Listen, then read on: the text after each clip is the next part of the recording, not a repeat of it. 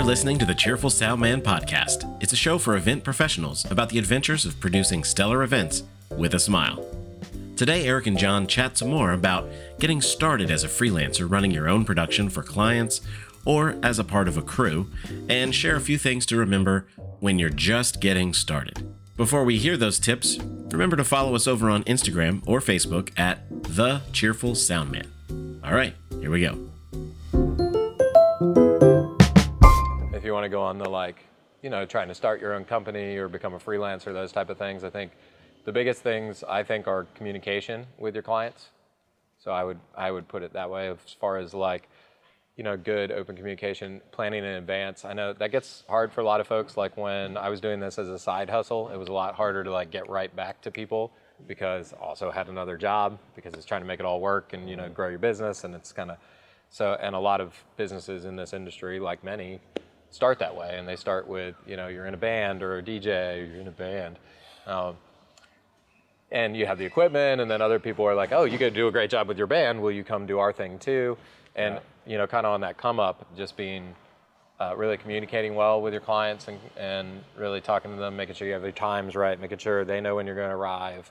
Um, making sure you know about power and all those things that kind of go into the event, but talking about it like not showing up to a surprise on the job site. Yeah, I'd say the biggest thing in my experience is um, first of all just being good at what you're doing. Obviously, practice makes perfect, um, but when you're talking with a client, being ready to do your services cheaper uh, to kind of get yourself in the door and say, listen, I'm so confident at what I'm doing.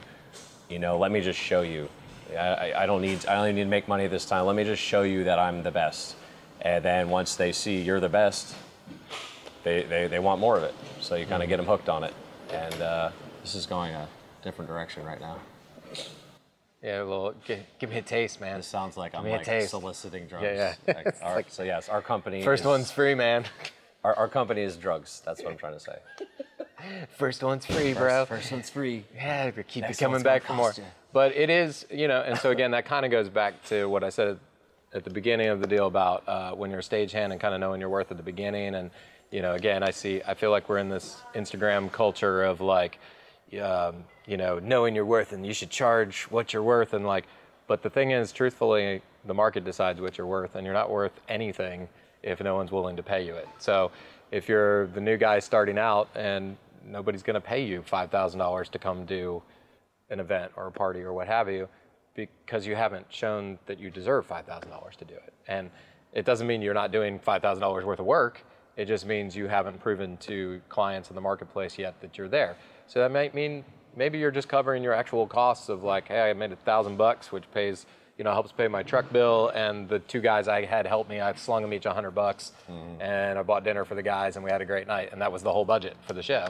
But you're doing that to prove yourself, and kind of same with like I said, with the stage hands and new tech starting out, don't expect to get, you know, I know freelance guys that get six, seven hundred dollars a day, but they're ninjas. Right. You know, they're these are like third degree really black belt time.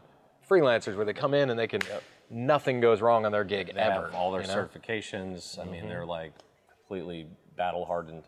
So there's kind of a, I think, it, it kind of bothers me a little bit. There's a bit of a societal confusion on that of like, you know, just because you know how to mix a band or you know know how to use a console, I should be getting $600 day rates for uh, no, not until you're that ninja level. Because companies like us, we don't hire those guys for most things. Right. You know, we hire them if we have a high profile thing. Mm-hmm. Yeah, or need a project manager, a big deal. Sorry, mm-hmm. I didn't mean to cut you off there, but you took the words right out of my mouth. There you go. Thanks for tuning in to another episode of the Cheerful Sound Man podcast. We really hope you enjoyed it and maybe even got a little something out of it too. If you did, we'd love if you could subscribe and leave a review on Apple or Spotify podcasts. That would really make our day. Also, follow us over on Instagram at The Cheerful Soundman. Stay tuned for the next episode dropping soon, and until then, don't suck and don't be a jerk.